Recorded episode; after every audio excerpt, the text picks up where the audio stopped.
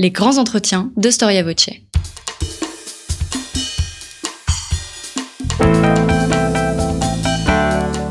Une émission de la rédaction de Storia Voce.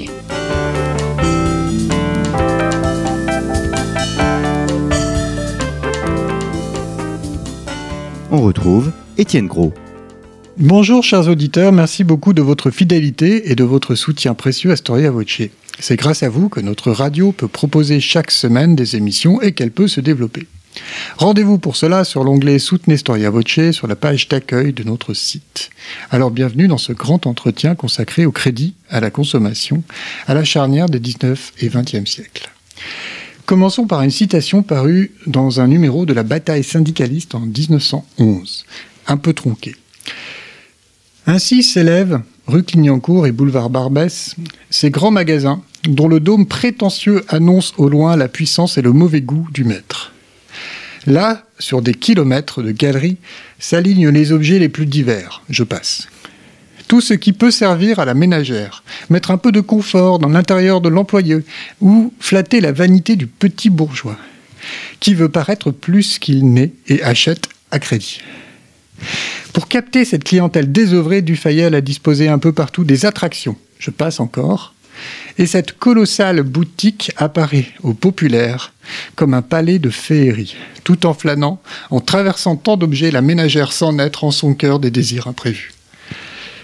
Alors au-delà du style et du mépris évident de cet article, on retrouve ici énoncé l'émergence de la consommation de masse à Paris au début du siècle, et nous allons voir aussi aujourd'hui comment le développement du crédit et de la publicité modifie la consommation des classes populaires parisiennes.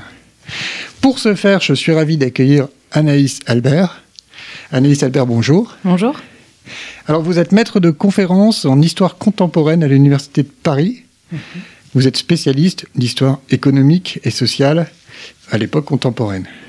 Nous vous recevons aujourd'hui euh, pour votre dernier ouvrage, La vie à crédit, la consommation des classes populaires à Paris, année 1880-1920, qui est paru aux éditions de la Sorbonne.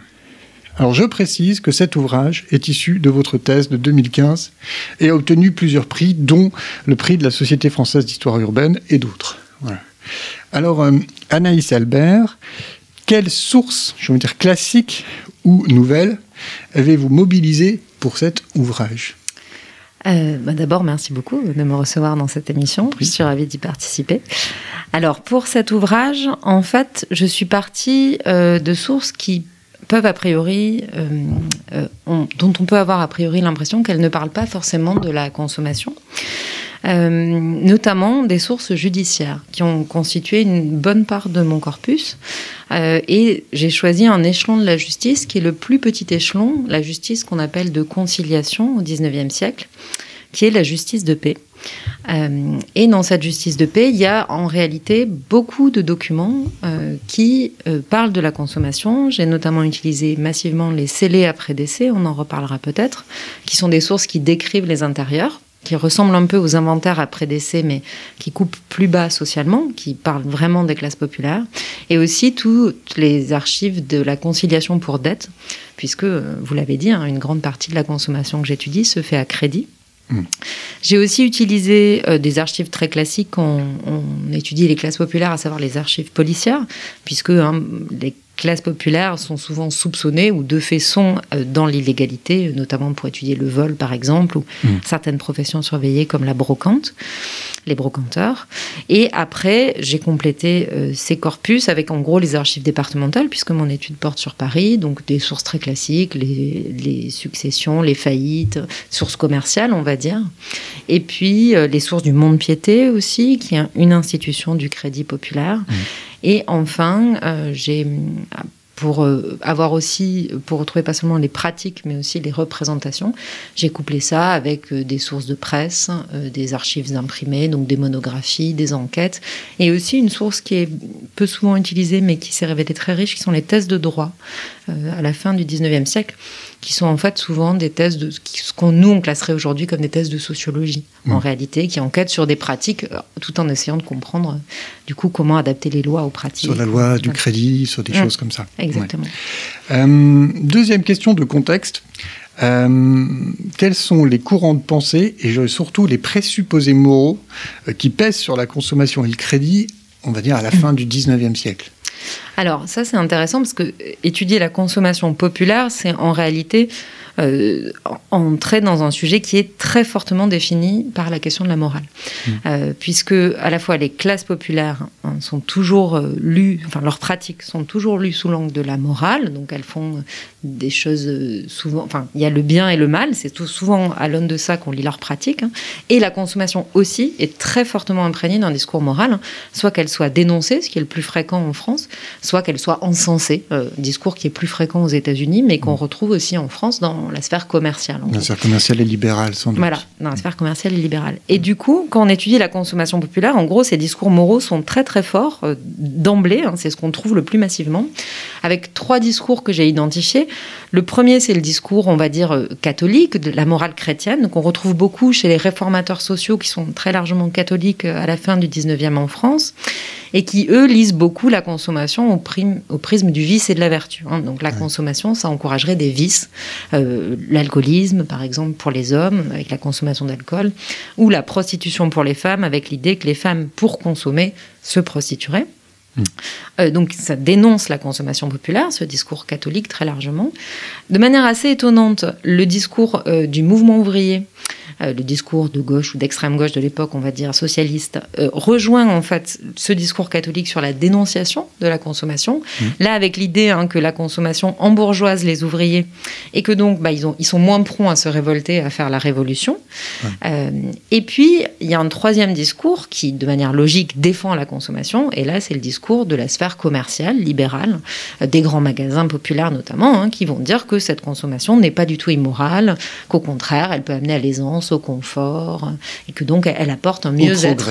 Au progrès. exactement. Qu'elle apporte un mieux-être aux ouvriers et aux ouvrières. Parfait. Euh, j'en viens maintenant au logement. Euh, concernant la, la, vie des classes populaires parisiennes, est-elle particulièrement alors, miséreuse à cette époque? J'utilise le mot parce qu'il est utilisé dans l'ouvrage, mais voilà, c'est une vraie question. Qui comment ça se passe pour les ouvriers ou, ou les classes populaires à cette époque-là? Alors, euh, effectivement, une des, donc cette source dont je parlais en introduction, elle est scellée après décès. Euh, J'en ai dépouillé 106 euh, pour l'année 1895. Alors, ça a l'air d'être pas beaucoup, mais en fait, c'est plus de 16 000 objets, hein, puisque tous les objets sont décrits très très précisément dans cette source. Et donc, à partir de cette source, j'ai essayé de reconstituer un peu bah, qu'est-ce qu'il y a dans les logements populaires à l'époque. alors, déjà, il y a une gradation du logement populaire, parce qu'en fait, on, on, peut aller du, du plus précaire, qui est le garni, hein, l'hôtel meublé, mmh. où là, on n'a pas ces meubles et on est directement logé. Euh, et ça, c'est pour les fractions les plus pauvres, souvent aussi les migrants, les arrivants en ville dans les classes populaires. Ensuite, si on monte un peu l'échelle sociale, on va trouver des chambres de bonne qui sont une autre forme un peu alternative de logement, hein, puisque avec le métier vient le logement. Autre alterne, dans le même genre, on a les loges de concierge, mais qui là sont beaucoup plus euh, souvent, euh, qui sont un signe de, de distinction sociale, parce que les concierges gagnent plus d'argent. Mais eux aussi ont le logement qui vient avec leur métier. Et sinon, euh, le logement dont rêvent les classes populaires de la capitale, c'est être logé ce qu'on appelle dans ses meubles, hmm. c'est-à-dire en fait ce que nous on appellerait une location vide, hein, un appartement vide dans lequel on amène ses meubles. Sauf que les propriétaires sont assez regardants parce qu'évidemment les classes populaires sont fragiles économiquement et donc, euh, les meubles sont la garantie du propriétaire. Donc, en gros, si vous arrivez à acheter des meubles, vous avez de grandes chances d'obtenir un logement, comme aujourd'hui, on, paye une caution pour rentrer dans un appartement. À l'époque, c'est les meubles qui servent de caution. de caution. Et donc, si on a un lit, euh, une, table de nuit et surtout une armoire, et surtout si c'est une armoire à glace, là, on est à peu près sûr, parce que ça vaut cher, euh, d'obtenir un logement. Donc ça, c'est pour les types de logements. Et ensuite, à l'intérieur du logement, euh, on voit, bon, évidemment, c'est des logements pas très très grands. Euh, euh, enfin, ils peuvent avoir plusieurs pièces. Hein, ils sont pas forcément surpeuplés, mais ils sont petits en taille. Hein, en, trois pièces, ça peut être l'équivalent de 35 mètres carrés à l'époque. Donc c'est pas c'est pas les mêmes critères qu'aujourd'hui. Ça a pu varier un peu avec le temps. Oui, tout à fait. Et, mm. et ensuite, ces logements donc valent cher puisque le loyer vaut cher avec en gros un marqueur hein, qui a moins de 600 francs de loyer à Paris, vous êtes dans un logement populaire. C'est à peu près pour de multiples raisons que je ne vais pas détailler. Et ensuite, bah, qu'est-ce qu'on fait dans ces logements? Alors, on voit euh, qu'on a Bon, on y dort évidemment, hein. euh, on y mange en partie. Tous les logements que j'ai étudiés n'ont pas forcément d'espace pour cuisiner, d'espace pour manger, mais une bonne partie ont des ustensiles de cuisine quand même, donc on voit bien qu'on peut faire à manger dans ces logements. Il y a tous les besoins essentiels, donc se nourrir, dormir, se loger, euh, pardon, se chauffer. Mmh. Et ça, c'est une vraie question parce que le combustible vaut cher à l'époque. Il est dangereux aussi. Ouais, voilà, il est dangereux. Il y a des risques d'incendie qui sont mmh. très forts. Donc on voit aussi apparaître des, des assurances euh, contre l'incendie, euh, qui sont d'ailleurs vendues par les grands magasins tout à fait, parce que si, si, je me souviens bien, c'est un des premiers première arrivée du, de l'assurance par ce biais-là. C'est les premières assurances, après mm. les assurances maritimes, ça a été les assurances contre l'incendie, mm. qui était un vrai risque, hein, puisqu'on se chauffait avec du combustible qui brûlait. Donc mm. il y avait des vrais risques d'incendie. Et ensuite, bah, à, partir de ces scellés, on peut aussi voir un ensemble d'activités sociales, notamment autour du soin euh, et de la maladie, puisqu'en fait, ces scellés, ils sont très largement posés après décès, donc quand mmh. les gens meurent. Et donc, on voit aussi, hein, vu que les gens sont morts, bah, tous les gens qui réclament de l'argent. Et on y voit les, les médecins, les pharmaciens. Euh, et puis aussi des, catégories de soignants qui sont pas officiels, hein, des gens qui viennent réclamer de l'argent pour soins, euh, et dont on se dit que c'est à la fois du temps passé, des courses faites peut-être, de l'aide apportée. Euh, et puis enfin, bah, l'enterrement vaut très cher. Hein, c'est pas pour rien que Céline, qui était médecin des pauvres, avait appelé un de ses grands ouvrages Mort à crédit, puisqu'en fait, on meurt beaucoup à crédit. Euh, il faut payer le médecin, le pharmacien, les frais funéraires, l'enterrement, et tout ça vaut très cher. Et, ce qui est intéressant, c'est que ça passe dans la sphère du marché. Alors que c'était auparavant euh, plutôt des solidarités traditionnelles. Et là, il y a des entreprises, hein, des pompes funèbres qui sont de plus en plus appelées. Donc là, c'est la structuration d'un métier pas nouveau, mais en tout cas qui vraiment va se développer mm. euh, autour de la mort. Oui. Euh, il y a aussi d'autres formes de solidarité traditionnelles qui vont disparaître, euh, en tout cas qui vont se réduire on parlait mm. plutôt de réduction que de disparition. Euh, à la même époque, il me semble aussi, sur, euh, sur d'autres domaines, peut-être la santé. Euh, oui, tout à fait. En tout cas, ce qui est intéressant avec la santé, c'est qu'on bascule de pratiques traditionnelles, et notamment de ce qu'on appelait la médecine des simples, hein, donc les plantes médicinales, voilà, et ou aussi dans les espaces ruraux, les guérisseurs, les guérisseuses, qui pouvaient soit se faire payer, soit très souvent soigner gratuitement avec des rituels magiques. Mm. Et on voit bien hein, qu'en arrivant en ville, parce que les classes populaires parisiennes à l'époque, c'est beaucoup de migrants au sens de migrants provinciaux, migrants qui viennent de la province vers Paris, donc qui amènent avec eux les habitudes du monde rural.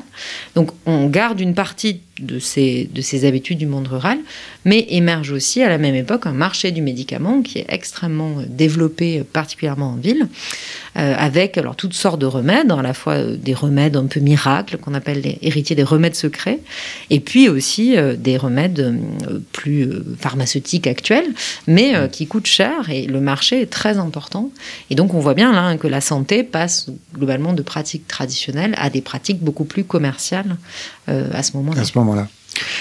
je reviens sur une, une, insertion que vous avez faite sur les loyers sur un, une frontière autour de 600 francs. Il y a une importance juridique que je voudrais qu'on mette en valeur sur ce sujet-là, euh, dont je n'avais aucune idée. Donc euh, voilà. Alors oui, 600 francs, c'est un marqueur important euh, pour dans les dans les loyers des classes populaires, parce qu'en réalité, alors d'abord, quand on a un loyer de moins de 500 francs, on relève de euh, la justice de paix et non du tribunal d'instance. Donc on relève de cet échelon euh, judiciaire plus local, ça dépend du montant du loyer, et il n'y a pas de bail. Donc on a euh, seulement un contrat oral ou écrit, mais on n'a pas un bail. Un bail au 19e siècle, il faut aller devant le notaire, et un bail c'est pour une durée déterminée. Mmh. Alors que là, on est en gros dans des locations à durée indéterminée et qu'on voilà, qui ne sont pas forcément écrites. Ça peut être juste un contrat oral. Ça, c'est la première, le premier marqueur. Le deuxième marqueur, c'est qu'à moins de 600 francs, on est exonéré euh, d'impôts. Euh, donc, il y a une exemption fiscale. Et ça, dans l'esprit du 19e siècle, c'est une forme d'assistance. Donc c'est un marqueur mmh. très fort de l'appartenance aux classes populaires, puisque on ne paye pas d'impôts, en gros parce qu'on est pauvre, et c'est un espèce de geste de l'État. Et donc ces deux euh, marqueurs cumulés hein, font qu'à moins de 600 francs, on relève pas de la même justice, on n'a pas les mêmes types de contrats, et on est exempté fiscalement. Et donc c'est très, un très gros marqueur, en gros, social. Un marqueur social important, et aussi, il me semble, ce ne sont pas les mêmes garanties en cas de défaillance. Euh, alors dans le bail, il y a peut-être une caution en argent, tandis que dans, le, dans les locations vides, enfin dans les locations de moins de 600 francs, les meubles servent de garantie. C'est les meubles, et on revient à être dans ces meubles. Exactement. D'accord. concernant, alors je passe à la culture matérielle. Mmh. Euh, comment est la garde-robe à cette époque pour les Mmh. classes populaires? Alors, euh, effectivement, c'est scellé après décès. hein. Ils permettent de voir à la fois des activités, mais aussi vraiment des objets. Et euh, une des questions sur les objets, une des questions qui vient de la sociologie, c'est d'où viennent les modèles? Comment les classes populaires consomment? Et ce qu'a montré la sociologie depuis longtemps, depuis la fin du 19e avec Thorsten Veblen, puis après Maurice Alvax et Pierre Bourdieu, c'est qu'en gros, les modèles descendent des classes supérieures vers les classes populaires qui imitent les consommations des classes supérieures. Alors, les garde-robes, euh, c'est un des premiers endroits où commence la consommation, vraiment dès la fin du XVIIIe siècle. hein. les classes populaires ont des vêtements en nombre. Il y a plus de. C'est Daniel Roche qui dit que les haillonneux sont rares. hein. Il y a plus de gens en haillons. En Euh, en gros, ce qui est, ce que ont les, les membres des classes populaires, c'est des sous-vêtements, ça c'est acquis. Donc les jupons pour les femmes, des chemises, et pour les hommes des, des pantalons. Enfin, pour les hommes, c'est un peu plus compliqué parce que les, les vêtements portent les mêmes noms. Euh, Un pantalon, ça peut être un sous-vêtement ou un, un pantalon du dessus. Bon, mais en gros, les sous-vêtements sont acquis. Les vêtements de travail disparaissent peu à peu. Euh, on voit assez peu d'hommes qui ont des vêtements de travail dans leur garde-robe, euh, et c'est les plus âgés, hein, dont on voit qu'ils ont encore des blouses ou des palerons qui sont vraiment des. On dirait qu'ils des- sont à l'ancienne mode aujourd'hui. Voilà, c'est exactement, qui, qui portent encore des vêtements qui les distinguent selon leur métier, alors que les plus jeunes portent des vêtements tous les jours pour travailler comme en dehors du travail. Euh, ensuite, on a euh, donc on voit qu'en gros, les hommes comme les femmes ont des tenues euh, quotidiennes un peu variées. hein. Les femmes, elles ont des jupes, des caracos, c'est-à-dire des, des, sur, des surchemises. Et les hommes, ils portent chemise, gilet, pantalon. Euh, et ils ont tous des vêtements d'extérieur, au moins un, un manteau, un mantelet, une cape. Bon. Qui est assez distinctif, c'est les vêtements dits du dimanche, c'est-à-dire les vêtements, les habits de bourgeois au 19e siècle. Et là, on voit que c'est moins répandu, c'est-à-dire les hommes en ont, certains en ont, mais pas tous les hommes de classe populaire, c'est-à-dire le veston, euh, la cravate, euh, etc.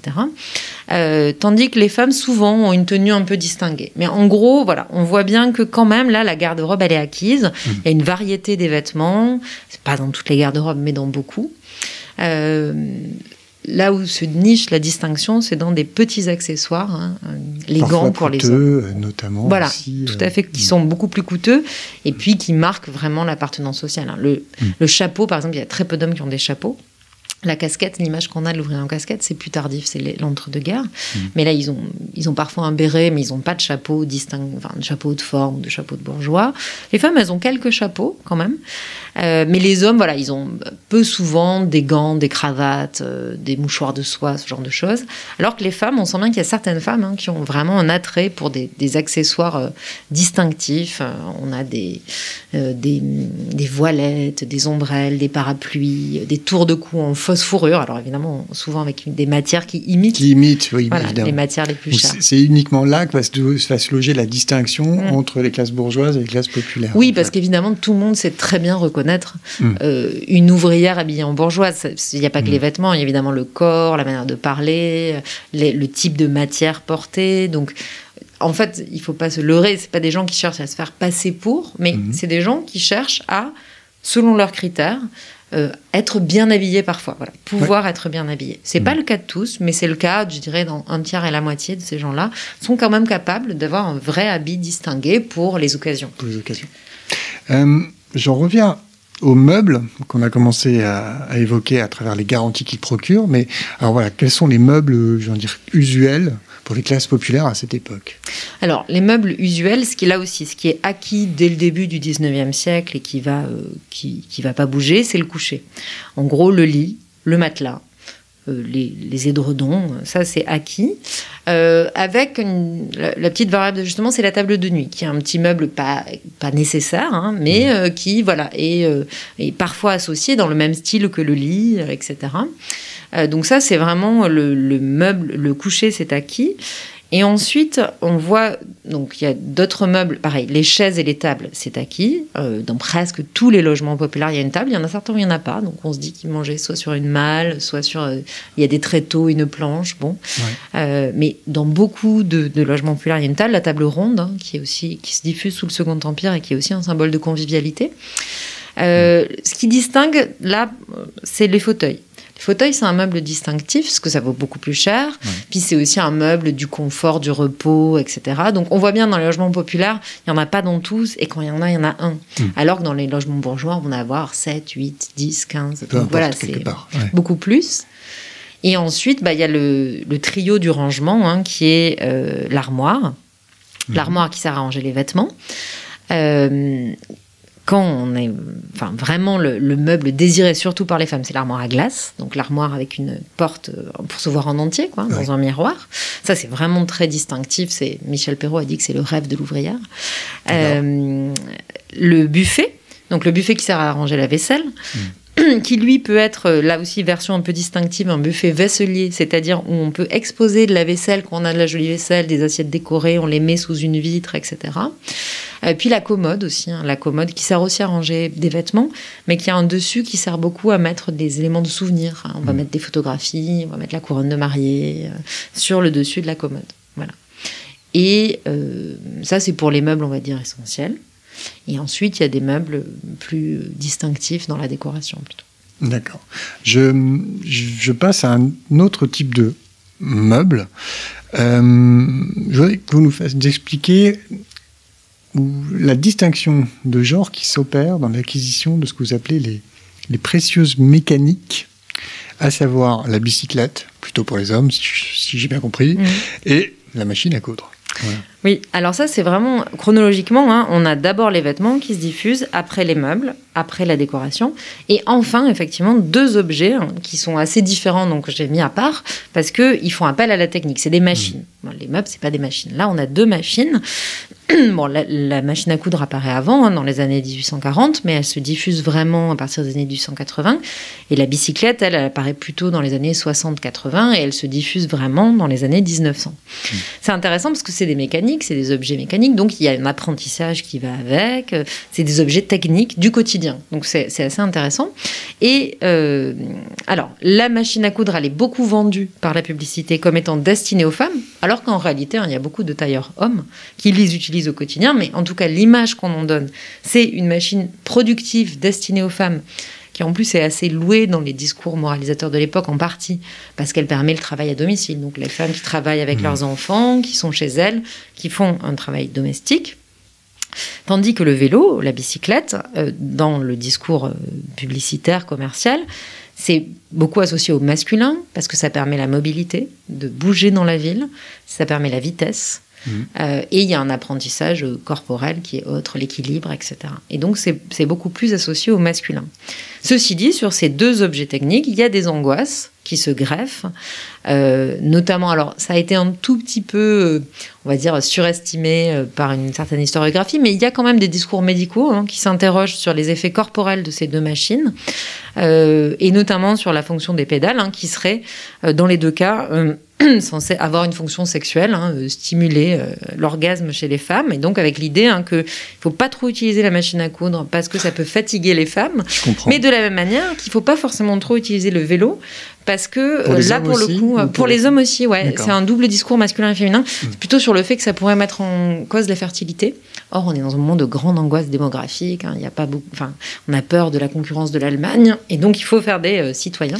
Et, et vous disiez aussi qu'il n'y avait pas surpopulation, parce qu'il n'y avait pas, me semble-t-il, tant d'enfants que ça dans les familles. En fait, il n'y a pas de familles, beaucoup de familles nombreuses. Alors, dans les, ça c'est dans les logements que j'ai étudiés, mais les scellés là ont un biais, c'est qu'ils mettent l'accent sur les isolés, puisque Ouais, on d'accord. pose des scellés quand les gens meurent sans héritier. Donc, a priori, il y a assez peu souvent d'enfants. C'est- Là, c'est un peu un biais du corpus. hein. On voit beaucoup corpus, plus euh, des isolés que des couples avec famille, même s'il y en a un peu, mais pas beaucoup.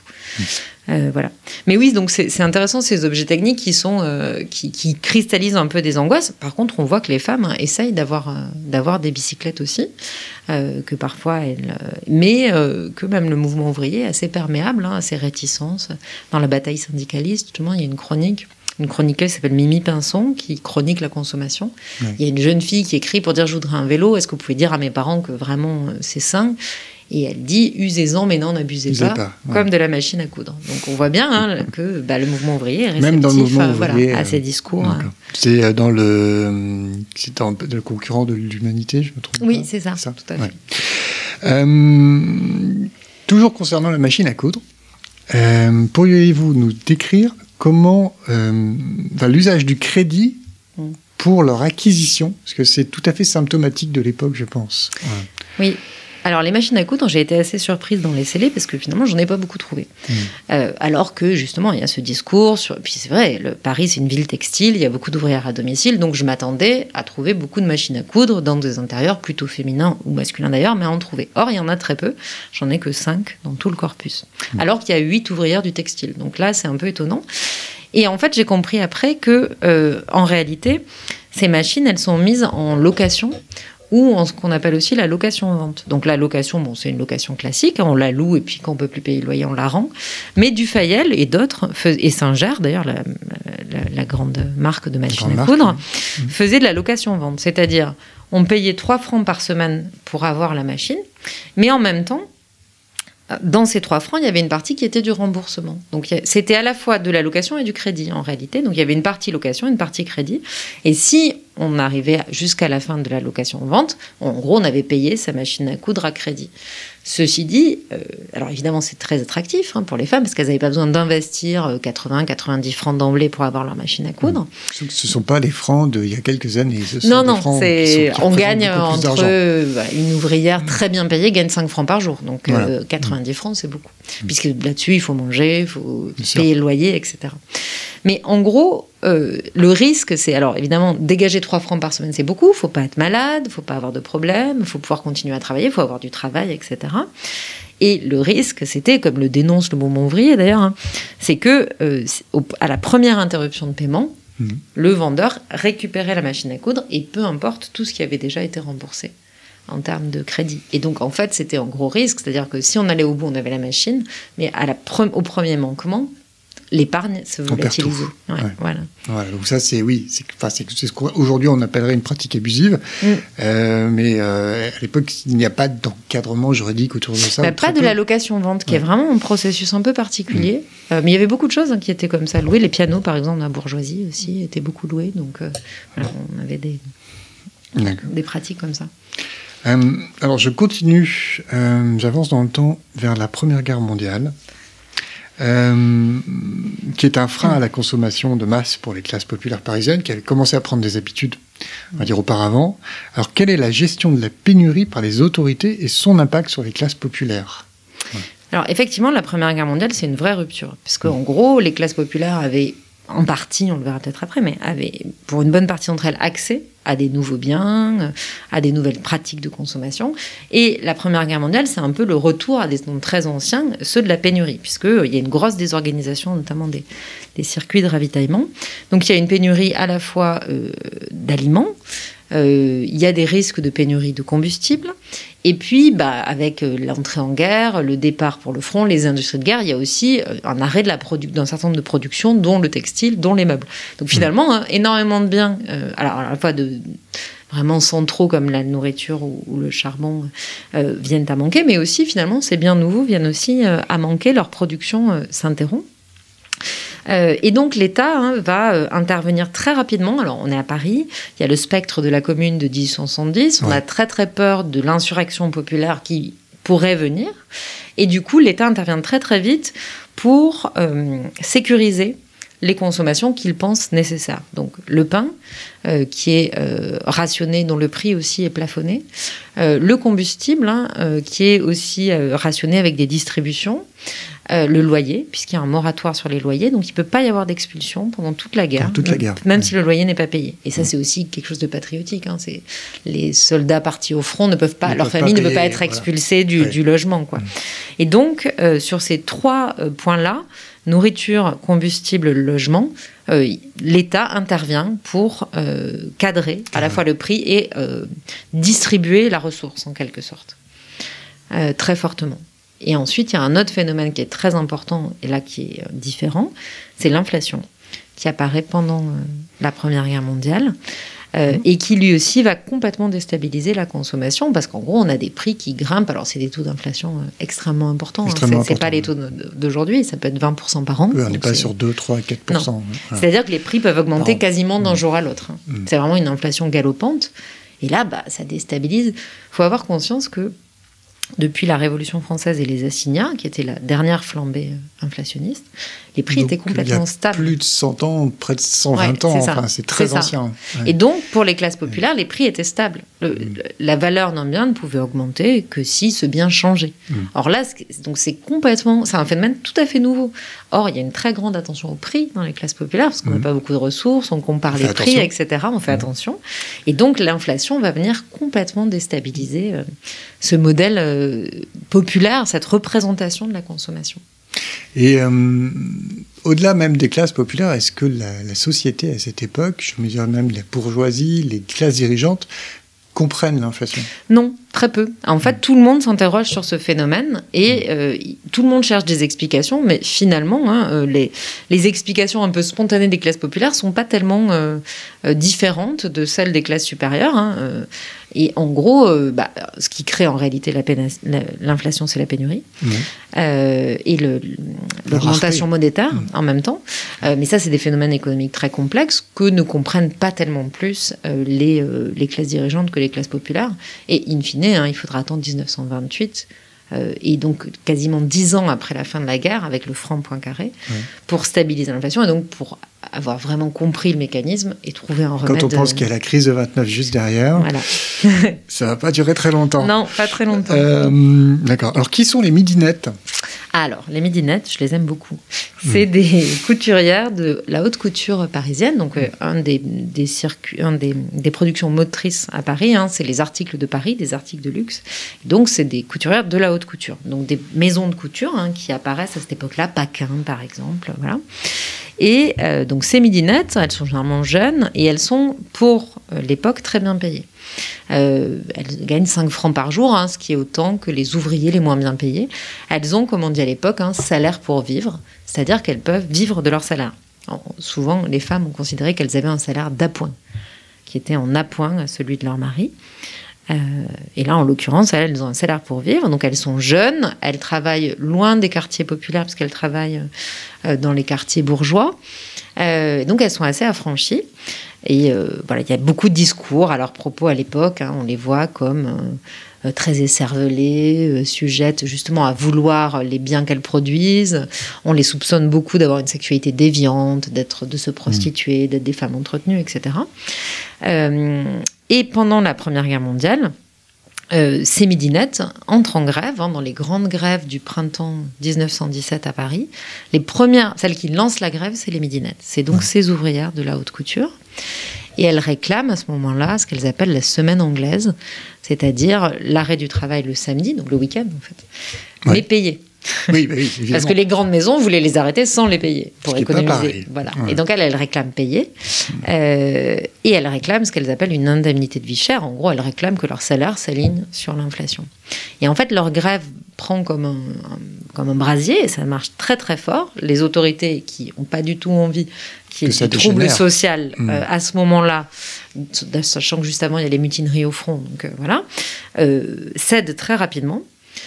Et en fait, ce que je trouve intéressant avec ces midinettes, c'est que quand on, les, on voit les images de leurs manifestations, elles se présentent pas du tout selon euh, d'habitude. Le texte sur les grèves ouvrières, hein, c'est vraiment que les ouvriers sont miséreux, qu'ils n'arrivent pas à manger, euh, et que donc il faut leur donner de l'argent.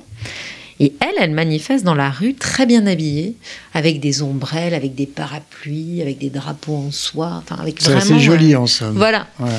Et en fait, euh, elles se soumettent pas du tout à, à ce qu'on attend d'elles, à savoir faire les miséreuses.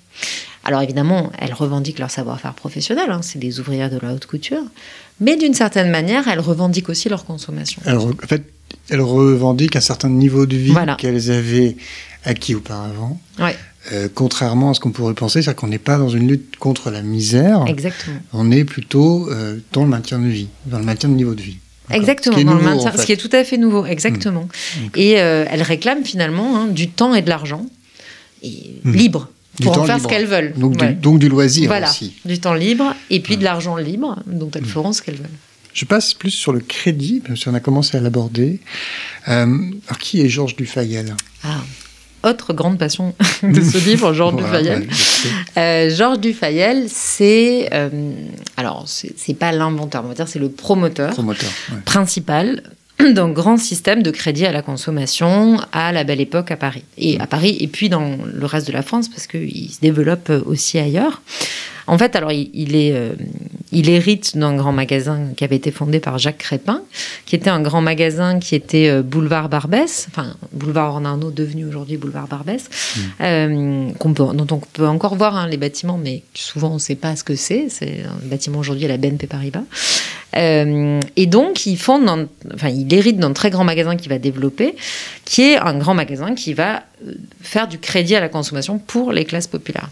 Donc, en fait, à la fois, c'est un grand magasin classique, donc celui qui était décrit par la citation du début, là, que vous citiez de la bataille syndicaliste. Donc un grand magasin dans lequel on peut aller se promener, acheter, etc. Mais à côté de ça, euh, il, promeut le crédit à la consommation. Alors c'est ce qu'on appelle à la fin du 19e la vente à tempérament. Donc ça consiste à... Euh, vous voulez un objet, admettons une armoire à glace qui vaut 120 francs. Vous allez payer un tiers de l'objet au comptant au début, donc vous allez payer 40 francs, vous allez devoir donner 40 francs, vous partez avec l'objet, et ensuite, par petite mensualité ou par, euh, enfin ça peut être à la semaine ou au mois, vous remboursez le reste. Mmh. Alors c'est un système qui marche très bien parce que dans la logique des classes populaires, ce qui importe, c'est d'avoir les objets. Hein, c'est pas d'épargner infiniment dans le but de les avoir, c'est de les avoir. Donc là, vous partez avec l'objet assez rapidement. Et puis ensuite, bah, il y a des gens qui vont passer au domicile, les abonneurs, mmh. toutes les semaines, tous les mois, pour récolter un franc, deux francs, quatre francs. avec un système assez complexe et développé, d'abonneurs dans Paris, enfin, dans toutes les zones, pour pouvoir récupérer. Euh, mais chez les gens. Chez les gens, ouais, à domicile. En fait, ce qui est assez impressionnant avec ce grand magasin, c'est à quel point il est adapté au mode de vie populaire, de mm. plein de manières. C'est-à-dire, pour savoir si vous pouvez avoir un crédit, parce que c'est quand même risqué, il ne faut pas des gens trop euh, trop fragile économiquement, on s'adresse aux concierges à Paris. Les concierges, c'est euh, une très bonne idée. C'est-à-dire les concierges, elles connaissent très très bien l'endettement des locataires. Elles savent très bien si les loyers sont payés, s'il y a d'autres gens qui réclament de l'argent. Donc on demande aux concierges. Si les concierges disent c'est bon, il est fiable, on a droit au crédit. Ensuite, deuxième étape, hein, on fait passer effectivement des abonneurs qui vont venir à domicile et qui ont des tournées, ce qu'on appelle des tournées, de deux rues. Et deux rues, c'est très pertinent. C'est-à-dire deux rues, vous pouvez connaître tous les habitants. Et, vous, et, du coup, vous avez aussi les informations par les voisins, etc. Connaît, ils connaissent la population, enfin, les, oui, c'est ça, oui, dont ils ont la charge Exactement. en termes de crédit. Ils les connaissent vraiment directement, ils connaissent leur vie. Tout à fait. Ils connaissent leur vie. D'ailleurs, ils notent toutes les informations mmh. codées dans des fiches, etc. Ils connaissent toute la vie. Et euh, ils savent aussi très bien, du coup, vendre des nouveaux produits. Hein. Quand le crédit arrive à sa fin, ben, on essaye de vendre un nouveau produit, de réengager le client pour un nouveau produit. Mmh. Euh, ils savent aussi négocier en partie. Quand quelqu'un est malade, si la femme est malade, ils peuvent pas travailler, on accorde un petit délai dans le crédit. Donc, en fait, ils s'inspirent des pratiques du petit commerce, quoi, du mmh. boucher, du boulanger. Oui, ça ressemble à, oui, au crédit qu'on ferait euh, chez le commerçant d'en bas. Exactement. Mais systématisé à mmh. bien plus grande échelle, avec des procédures de contrôle, etc. Et donc, c'est intéressant, parce que ça s'inspire du petit commerce et puis ça le transforme en autre chose. Et c'est extrêmement efficace. Et Dufayel arrive comme ça à sélectionner la meilleure clientèle. Et de fait, les prêts sont très largement remboursés, mais parce que les clients sont très bien sélectionnés. Ouais. Et euh, vous parlez quand même d'une mise à distance à un moment mmh. entre le débiteur et le créditeur. Alors, qu'est-ce qui se passe à ce moment-là? Alors, justement, il y a plusieurs étapes qui permettent de justement de casser ce, lien. Parce qu'en gros, le crédit, ça, crée des liens d'interdépendance. Hein. Mm. C'est-à-dire, ça marche dans les deux sens. Certes, euh, celui qui emprunte est, euh, a un lien, mais en fait, le, le, celui qui prête aussi est engagé dans la relation. donc, pour que ça fonctionne, il faut quand même casser ces liens très forts d'interdépendance par la mise à distance. Premier processus, c'est de faire tourner les abonneurs. Donc certes, il y a des abonneurs principaux, mais c'est des équipes de trois, il y a une rotation, et avec un brigadier hein, qui est au-dessus, mm. ce qui permet qu'il n'y ait pas toujours les mêmes interlocuteurs. Un peu comme on fait euh, de muter les fonctionnaires au bout de quelques années. Exactement. Même principe. Oui, c'est exactement le même mm. principe. Et ensuite, il y a un service qui est dédié à ça, le service des abonnements, euh, qui lui va mettre en fiche les, euh, donc, certes, au départ, c'est un lien d'interconnaissance, mais ensuite, ça monte une chaîne administrative. Et petit à petit, le client devient un dossier avec des numéros, etc. Voilà. Mm. Et enfin, le, le crédit hein, euh, est en fait l'objet d'un contrat signé, ce qui permet d'aller en justice s'il y a besoin pour se faire rembourser. Quels sont, alors assez rapidement, mais les débats et les conséquences de la loi sur les saisies sur salaire? Alors, je crois qu'on est en 1895 Oui, tout à mm. fait. Janvier 1895. Alors c'est une loi, justement, ce crédit à la consommation, là dont on vient de parler, il fait beaucoup débat, parce que pris dans la lecture morale dont on parlait au début, il est vu comme un mauvais crédit hein, qui pousserait les classes populaires à se surendetter, euh, à, euh, voilà, à, courir le risque de la faillite, La de, faillite, la couler dette, sous les de, la, dettes, etc. de la prostitution pour les femmes, enfin tout ça. Donc il y a tout un débat autour de ce crédit à la consommation et la volonté de l'encadrer. Et donc il y a une loi qui est votée en janvier 1895. Bon, c'est un peu compliqué, mais qui consacre l'insaisissabilité du salaire ouvrier, c'est-à-dire que les, les créditeurs, ceux qui font crédit, ne peuvent plus saisir que 10% du salaire. Avant, Mm. ils pouvaient tout saisir. Là, c'est plus que 10%. Et par contre, pour saisir ces 10%, on va pouvoir les saisir directement auprès du patron. Auprès du patron. Voilà. Donc, en gros, on fait rentrer dans ce qui était auparavant quand même un, un jeu à deux, À deux. créditeur-débiteur, on fait rentrer les patrons, qui sont évidemment dans une relation hiérarchique avec qui les ouvriers. joue toujours dans cette Tout à fait, relation. ça existe toujours, hein, Mm. tout à fait. Euh, et donc les patrons découvrent, alors premier effet, les patrons vont découvrir l'ampleur du crédit de leurs employés, de leurs, ouvriers. Alors certains euh, dénigrent cette consommation, d'autres aident les ouvriers face aux maisons de crédit, ça va dépendre. Mais ce qui est intéressant avec cette loi, c'est que le législateur hein, pensait limiter le crédit, en disant il n'y a que 10% du salaire, donc ça va limiter le crédit. En fait, en faisant ça, ils le garantissent très fortement, Oui. puisque maintenant on peut récupérer directement auprès du patron la somme, et en fait ça va faire exploser, Exploser le crédit à la consommation. C'est exactement l'effet inverse que celui désiré, en tout cas par, euh, non pas par les catholiques, mais plutôt par les socialistes et Ouais. euh, peut-être les anarchistes, je sais pas. Ah, ils n'étaient pas au Parlement, les anarchistes, pas mais ouais. représentés, Oui, mais oui, dans, la logique. euh, en tout La, cas, la c'est- volonté, c'est de limiter, et en fait, ça a complètement garanti et donc fait exploser le crédit. Avec quand même un débat hein, chez les socialistes assez fort sur cette question de l'insaisissabilité, en disant finalement, c'est Jaurès qui dit ça, il s'agit de protéger l'ouvrier contre lui-même. Et euh, il dit la logique des socialistes, c'est de protéger l'ouvrier contre euh, des forces qui l'oppriment, donc euh, le patronat, le etc. patronat, le grand crédit. Mais pas de le protéger contre lui-même. Et il dit c'est une loi quand même qui atteinte la liberté de l'ouvrier. Et à- au bout de quelques années, hein, les, les socialistes vont se ranger à cette idée euh, qu'il ne faut pas empêcher les ouvriers d'avoir accès au crédit, puisqu'après tout, ils font ce qu'ils veulent de leur salaire. Euh, je passe à la publicité maintenant. Mm. Euh, dans l'Ancien Régime, donc la publicité est laissée aux gens de théâtre, aux charlatans, j'aime beaucoup, Mm. aux, mais- aux marchands de nouveautés, maisons de nouveautés. Au 19e se développe une nouvelle approche de la publicité. Alors qui en sont les acteurs et comment essayent de légitimer la pratique? Alors, la, ah, la publicité au 19e, bon, ça va, ça prend, en gros, la publicité, j'ai étudié la publicité de ces grands magasins de Mhm. crédit euh, populaire. Elle prend euh, trois, quatre formes principales. La, forme classique qui est l'annonce de presse. Donc, dans ce qu'on voit dans la presse quotidienne du 19e, il y a une page annonce, réclame. Donc là, on va avoir des réclames ouvertes pour les grands magasins. Puis on va aussi avoir des réclames cachées, hein, des articles de publicité cachée. Alors aujourd'hui, il y a marqué publier reportage, mais à l'époque, on ne le met pas. Euh, donc des gens qui disent j'ai été dans les grands magasins du Fayel, on peut acheter plein de vélos, c'est super, c'est des bonnes marques, dans l'auto-vélo par exemple à la fin du siècle. Euh, donc ça c'est classique, la publicité dans la presse. Ensuite, autre manière d'atteindre les clients, les catalogues, hein, qui ont été développés euh, dès le Second Empire par les grands magasins classiques bourgeois du centre, le Bon Marché, les Galeries Lafayette. Et ces grands magasins populaires reprennent ces pratiques-là pour pouvoir acheter à distance et tout ça. Euh, dernière forme, enfin avant-dernière forme, les chromolithographies, donc qui sont ces petites images euh, où il y a une image d'un côté, de l'autre côté une publicité. hein. L'image ne décrit pas forcément la consommation. Ça aussi, hein, ça a été lancé par le Bon Marché en 1853. Et puis ça va être utilisé par les grands magasins de crédit. C'est des images à collectionner. Donc on a envie de revenir pour avoir les autres. Ce qu'on les appellerait un flyer aujourd'hui. oui, tout à fait. Exactement.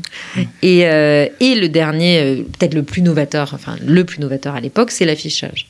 Puisqu'en fait, euh, l'affiche existait assez peu, elle se développe à partir des années 1880. Et là encore, hein, Dufayel est pionnier, puisque ce grand magasin, donc j'ai dit, il y a un grand magasin, il y a la branche crédit, mais en réalité, il y a aussi une branche publicité, qui s'appelle l'affichage national, et qui est vraiment pionnier dans ce domaine. Et en gros, hein, ça consiste à acheter des espaces publicitaires dans la ville, Dans la ville. donc euh, en l'occurrence les murs et les palissades de la ville de Paris, les hôpitaux, enfin les, les murs et les palissades des hôpitaux, Mhm. euh, et puis des palissades privées aussi. Et ensuite, bah, on colle des affiches dessus. Alors évidemment, Dufayel colle beaucoup ses propres Ses affiches. propres hein. affiches. Donc il crée On sa propre. euh, J'allais dire, c'est- est-ce que c'est une régie Oui, c'est une régie. Donc il crée sa propre régie. Mm. Ça, hein. et il n'est pas le seul, par ailleurs, à essayer de le faire. si, Non. euh, ouais. Mais en tout cas, il- lui, il va utiliser beaucoup, beaucoup l'espace de la ville pour vanter ses magasins et puis pour donner place à d'autres. Il aura aussi la publicité sur les colonnes postales, comme les colonnes Maurice aujourd'hui. Euh, voilà. Et donc ça, ça va marcher euh, très fortement, hein, avec des débats aussi euh, sur la place de cette... C'est vu à l'époque hein, comme une manière de défigurer la ville. Et donc il y a des défenseurs du vieux Paris, notamment, qui s'indignent contre l'arrivée des affiches. Forcément. Ouais. Voilà. Et, et on a des débats qui sont tout à fait contemporains, j'ai envie Mm. de dire, par certains aspects. Tout à fait. Euh, Ah, la publicité fait toujours débat parce que, Mm. comme le crédit, en réalité, elle est sujette à une vision morale. Mm. C'est considéré, enfin, dans euh, cette- ce dénigrement de la consommation, l'idée qu'il ne faut pas que les plus pauvres euh, consomment, la publicité est vue comme la manière de les faire consommer. euh, voilà, une incitation Mm. et qui joue sur leur naïveté, leur incompétence. Enfin, c'est ça le discours de l'époque. Quelles sont les alternatives au crédit pour consommer Euh, Il y a, enfin, alors, je- il y, a, il y a plusieurs choses que vous désignez. Il y a, euh, je ne sais pas si vous voyez, il y a un peu le vol, les objets de hasard, peut-être un petit mot sur le monde piété aussi en passant. Ouais. Ouais. Alors en fait, tout ce que je viens de décrire là, tout ce dont on a parlé, hein, la publicité, le crédit, c'est un monde très nouveau, un monde économique très nouveau. Et il y a une grande partie, une partie des classes populaires qui s'engouffrent dedans, euh, qui a voilà, très envie d'avoir tous ces nouveaux objets, de participer à, à cette nouvelle consommation. Mais en même temps, il y a des tendances beaucoup plus longues, historiques, hein, et qui continuent à exister. Il y a d'autres manières de se procurer les objets. Euh, et surtout, ces objets, ils ont une vie longue dans les classes populaires. On les entretient, on les répare, etc. Donc, dans ces institutions de longue durée, une de ces institutions, c'est le monde piété. C'est-à-dire, euh, bon, il y a le crédit à la consommation dont on vient de parler, c'est au début, c'est pour avoir l'objet. Mais en même temps, les objets, c'est aussi une réserve, c'est une épargne en fait. C'est une épargne solidifiée, quoi. C'est Mhm. comme avoir épargné, mais on l'a mis dans un objet au lieu de le mettre à la banque De ou à la la même façon que ça sert de garantie pour les. Exactement. De la même manière que ça sert de garantie pour le propriétaire, ça sert aussi de garantie quand l'objet est possédé en propre. Voilà. Et une des manières d'utiliser cette épargne, c'est de mettre l'objet au monde piété, c'est-à-dire au prêt sur gage. Donc on amène l'objet, on repart avec de l'argent.